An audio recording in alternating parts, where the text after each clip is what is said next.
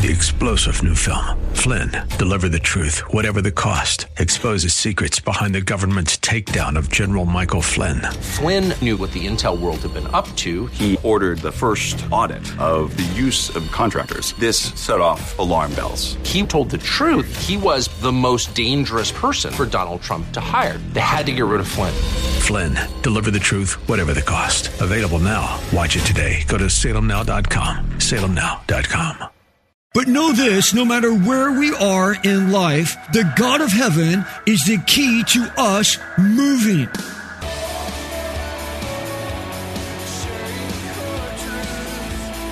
Welcome to Core Truth Radio, a radio ministry of Core Church Los Angeles with pastor and Bible teacher Steve Wilburn. Pastor Steve will be teaching us God's truth right from the Bible with lessons that we may not want to hear, but we need to hear. Let's jump right in today's study.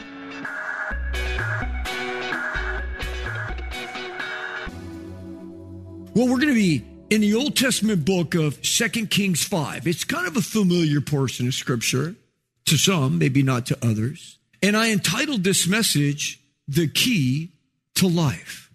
You know, we have many keys in life, do we not? In fact, I have too many keys. I mean, look at this. Look what I carry in my pocket. I mean, look, look at this. I mean, you know, I have a Jeep, and they, can they make the key fob any bigger than this? I mean, this is like a, it's like a notebook or something. It's like a laptop I'm carrying around. And then I got all these keys. I, I carry too many keys. So we all have keys. You might not have as many as me. Maybe you have more. I don't know. You know, the keys to our car, the keys to our house, you know, but understand the key for your car is used to set your car into motion. It engages the starter. Now, once the car is started, right, now we can go. But remember, the key only triggers the juice to start the car. It's actually the starter that turns the engine over and got the engine running. Now, people are looking for some kind of peace and stability in our world right now. There's a lot of uncertainty in the air, you could say that's putting it mildly, especially here in the United States right now. But know this, no matter where we are in life, the God of heaven is the key to us moving. He is the key. Not a man, not an establishment, but God himself. For his purpose, even in the midst of defeat at times in our life, is to keep us in the place where he wants us to be. Listen to this guy here. Let me explain this guy's predicament here. Because in his life, this guy was beat down. He had every reason to just simply give up. Now, this guy, his business failed in 1831. So he's trying to make a business, it failed. He was defeated for state legislator in 1832. So that didn't work out. He tried another business venture in 1833. Guess what? It failed also. He had a fiance getting ready to get married, but I'm sorry, she died in 1835. Okay, you think it can't get any worse for this guy. Then he has a nervous breakdown in 1836. Just let me call in the chips. He married another woman in 1842 and he had four children. Three of those children died. One at the age of three, one at 11 and one at 18. His wife was considered mentally imbalanced. Why not after losing all of her children like that? Then he ran for Congress in 1843. He was defeated. He tried again in 1848. He was defeated again. He ran for a Senate in 1855 and he lost. And the next year he ran for vice president. Well, he lost that too. Then in 1859 he ran for Senate again. He was defeated. Yet because there was something inside of him that just kept pushing him. And it activated a spark inside of his heart to never give up. He continued to move forward after all of those defeats in life. And in 1860, he was elected as the 16th president of the United States. Probably heard of him before. His name was Abraham Lincoln. Boy, what a life. I wonder what it'll take in our life to keep us moving to activate something, a spark inside of our heart so that we don't give up, so that we continue to move forward, that we would be who God desires us to be. Let me ask you here tonight do you know where you're going? You're thinking, well, I'm not really going anywhere right now. I'm at church. No, no, no. Do you know where you're going in life? Do you know what your true purpose is in this life? Are you open to God's plan over your plan? Understand, we only have one life. One life. That's it. The one we're living in. And God wants to activate his purpose in this life right here and now. We're going to consider four different people, and they're, they're from all walks of life, from greatness all the way down to slavery. Yet somehow they all came together in this one story of what happened here. And they all play a significant role in this intriguing portion of God's word in 2 Kings chapter 5. Let's look at this first point here the weakness of the mighty. As we read together in 2 Kings chapter 5, we'll pick up in verse 1. It says, Now Naaman, captain of the army of the king of Aram, oh, he's a great man with his master, and highly respected because by him the Lord had given victory to Aram. And the man was also a valiant warrior, but he was a leper. He was a leper. Hmm. Here we have a valiant warrior, the Bible says, and his name is Naaman. His name means gracious and fair. And maybe he was, but not towards his enemy, of course, because on the battlefield, oh, he was the captain of the army of Aram. He was the commander. He was the highest ranking officer. He was the man, you could say. Know this, he wasn't in charge by chance. Verse 1 said that he was a great man. He was highly respected. He was a man of affluence, as if his resume couldn't get any better. It actually does. He was also a valiant warrior, meaning he didn't just rule over the military. He was a man of war. He was a fighting machine. Yes, as the Bible stated, Naaman is a prime specimen of a human being, you could say. Yet verse 1 ended with this declaration. But he was a leper. Yes, this great and mighty warrior was filled, his body filled with leprosy. Leprosy was a flesh eating bacteria, the worst kind of cancer you could imagine, eating up his body. Meaning Naaman was a walking dead man. There was no cure for this. This was the weakness of the mighty man. And no matter how many victories he had won, nothing was going to change his destiny. His destiny was to die. He would just continue to get worse and worse until one day, like Alec Trebek of Jeopardy, who passed away today, it would be his last day. The Bible says that it's appointed for every man and every woman to die once. And after this, you'll stand before God and give an account of your life. Jesus even referred to Naaman's leprosy in Luke 4. Now, why was he talking about Naaman in Luke 4? Because Jesus went back to his hometown of Nazareth and he, he went into the synagogue and he read and he said, Yes, the Messiah is coming. And guess what? I'm him. People looked at him like, What? What are you talking about? Hey, get out of here. You know, what are you saying? Aren't you Joseph's son? And Jesus says, You know, a prophet's never welcomed in his own home. Then he talked about how Elijah, you know, back in First Kings, that he that he was used by God and out of all the widows that he could have helped during the drought, why? Why was there a drought? Because Elijah said, because of the wickedness of Israel, it will not rain for three years. And so people were all caught up in this drought. There was no food. But there was one widow that he helped. Out of all the widows of Israel, did he help out a Jewish Hebrew widow? No. It was a Gentile, he points out.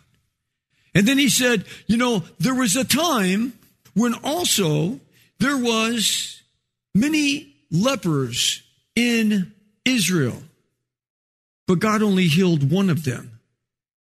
Who was that leper that he talked about in Luke 4? It was Naaman who was a Gentile. and not a Jew. A couple things that Jesus is trying to establish there in Luke 4 was that a prophet does not have any honor in his own hometown.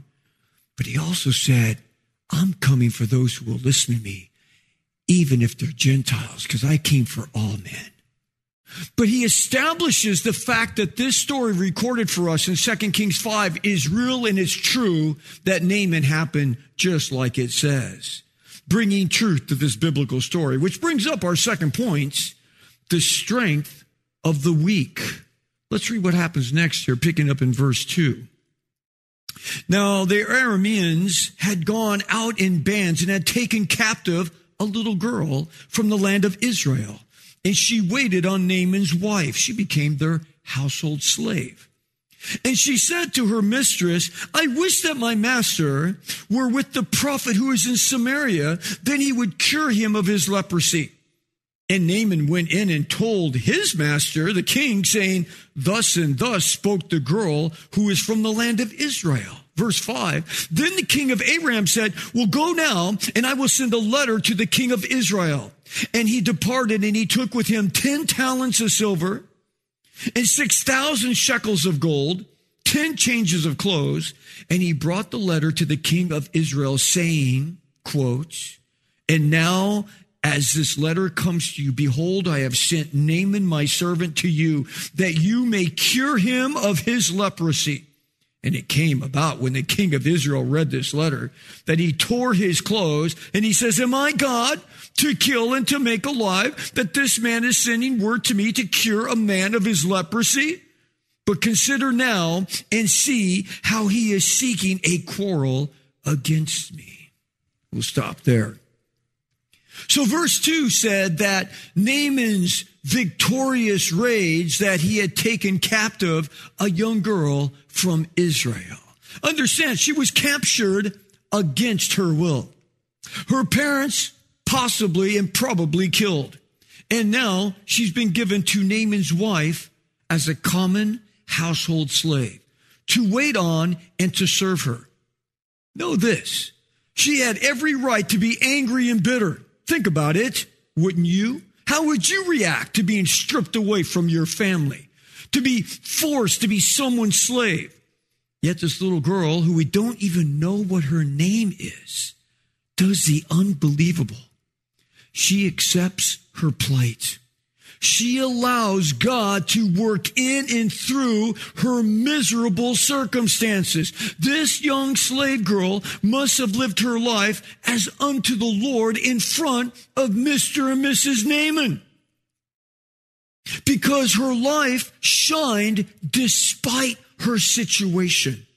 And now she seizes an opportunity to share with this family how she has told them that there's a prophet that can heal his leprosy.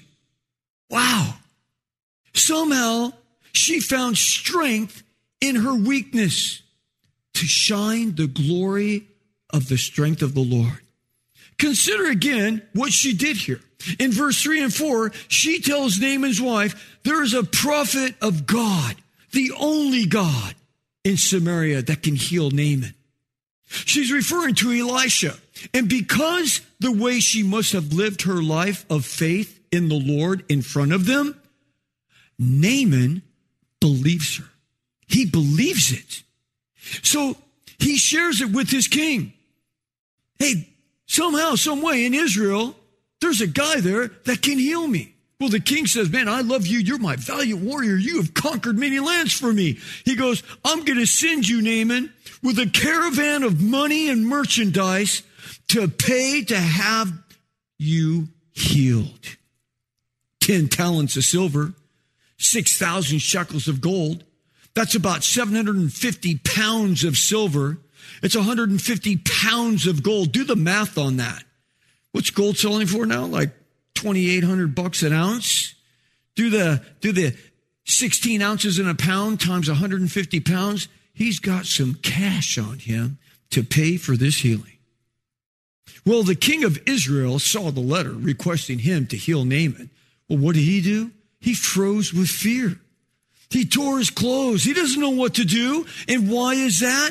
Because he was a wicked man. He wasn't living for the Lord. He wasn't walking with the Lord. So in fear, he thinks, am I God? I can't heal this guy. This is a ploy. He's trying to trick me. He wants to start a war with me. I wonder where you turn in the times of trouble.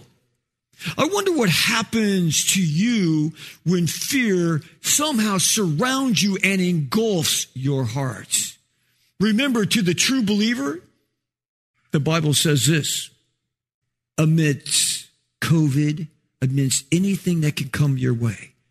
2 Timothy 1 7 says, God has not given us a spirit of fear, but of power and love and a sound mind.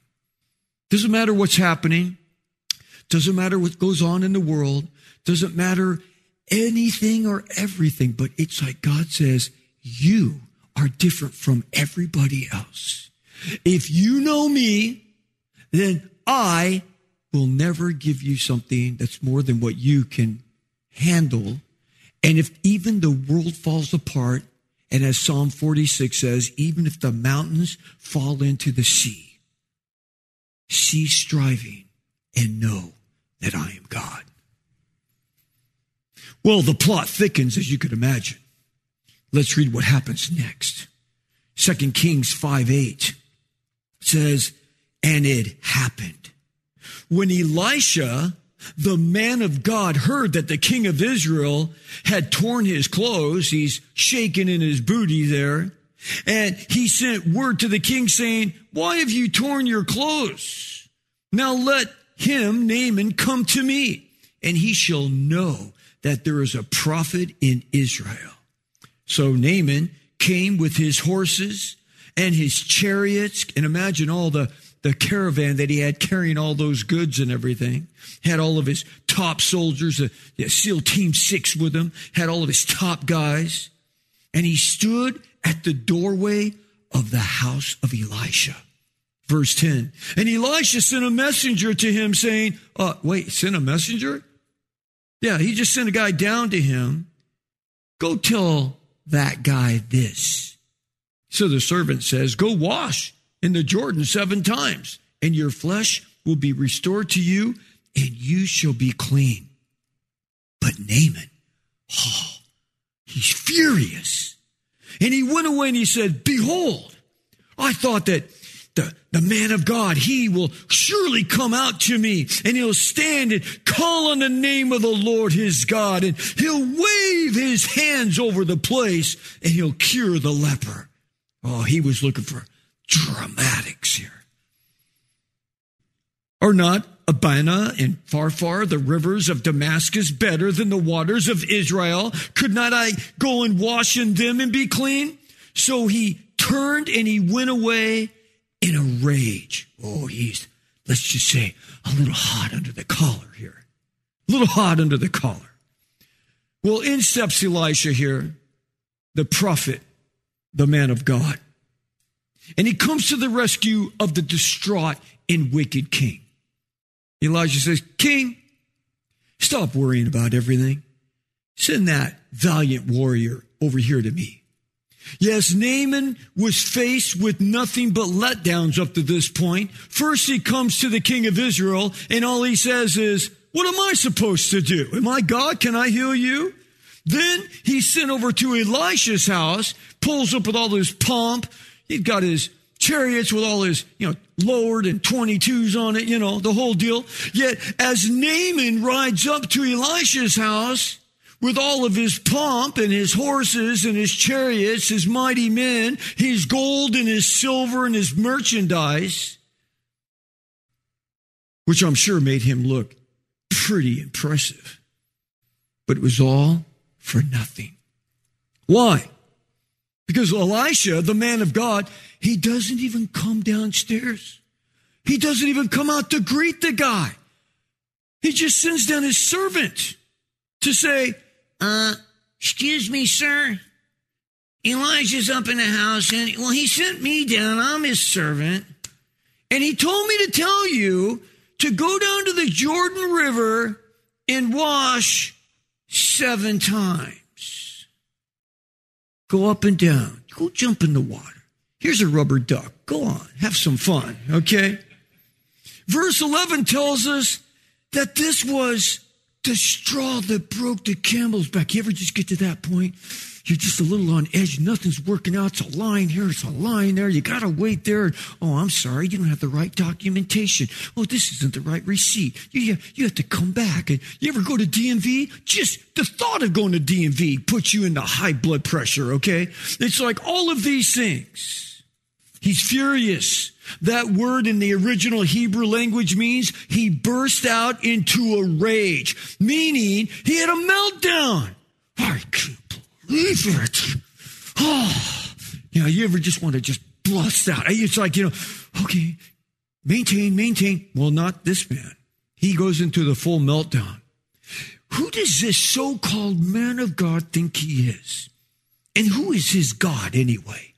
Doesn't he know who I am? I'm somebody here. I want special treatment. I'm Naaman. I'm the commander. I'm a valiant warrior. I could destroy you and all of your country if I wanted to. Where is my special treatment? Well, we like special treatment, don't we? We like to move to the front of the line. Verse 11 again, it said, he thought Elisha would come down. He thought he was going to make a big ceremony about this. He thought he was going to wave his hands in the air, jump up and down, and call out to his God. Isn't that what we like to see on television with television evangelists and you know, be healed in the name of Jesus. You know, send your money and I'll send you holy water to heal you. And you can buy a prayer rag and lay it on your face and it'll heal you. Man, we like pomp. We like big shows here. We like that. But what does Elisha do? He just sends a message through his servant. Hey, go wash yourself seven times in the Jordan River. And by the way, the Jordan River, I mean, it sounds so good. Yes, let's go get baptized in the Jordan River. Well, for those of Jerry, you were there. it's like you go to the Jordan River you're like, yeah, anyone ever done a bacteria test on this thing? it's like, I mean, you get inside and it's just kind of murky. You know, you get inside and they got these fish that come and scarf on your feet and you're there and you're baptizing. Yes, yes, want to baptize you and yes, you know, be baptized in the name of Jesus, you know.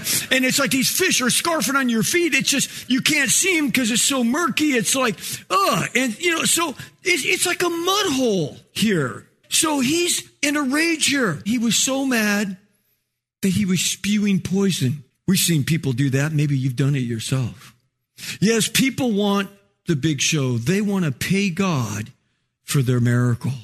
They want to pay it with good deeds. Lord, I've been a good boy. I've been a good girl. I, I do this and I do that. And, and Lord, you didn't answer my prayer. And we get all mad at God and we point our finger at Him. And it's like, we need to get off ourselves. We have sinned before God. Who are we, the unrighteous, to point our finger at the holy and pure God and say anything? God is not motivated by any of your pomp, by any of your popularity. He's not motivated by any of that. God doesn't look on the outside like man looks. He looks upon the inside. Naaman needed to humble himself before God. He had to humble himself. The Bible says, humble yourself before the mighty hand of God, and then he, in his time, he will lift you up. Let's read what happens next. Second Kings 5, picking up in verse 13. Then his servants came near to him.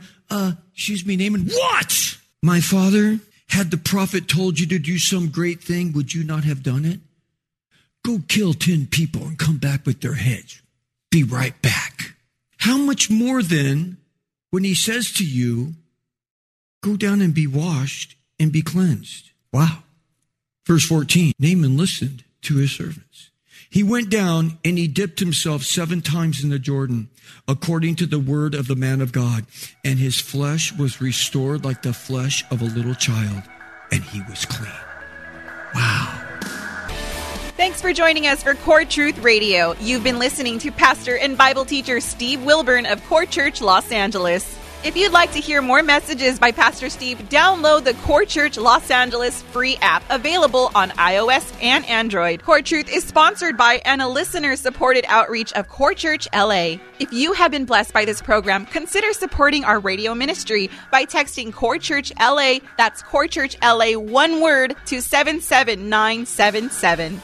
You can also give via our app or online at corechurchla.org, as well as writing to our P.O. Box 34789, Los Angeles, California 90034.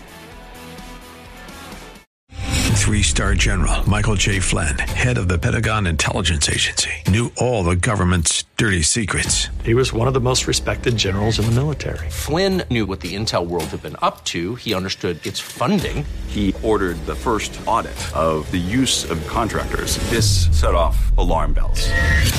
The explosive new documentary, Flynn, Deliver the Truth, Whatever the Cost, uncovers the facts behind this scandal. Flynn told the truth. He was the most dangerous person for Donald Trump to hire. I find out the worst enemy that I'm going to face in my life is right here in America. They took my assessment and they wanted me to change it. And I was like, I'm not changing it. They had to get rid of Flynn. With in depth interviews, archival footage, and never before seen personal records of the man behind the headlines. I just felt like I was drowning. Flynn, deliver the truth, whatever the cost. Available now. Watch it today. Go to salemnow.com. Salemnow.com.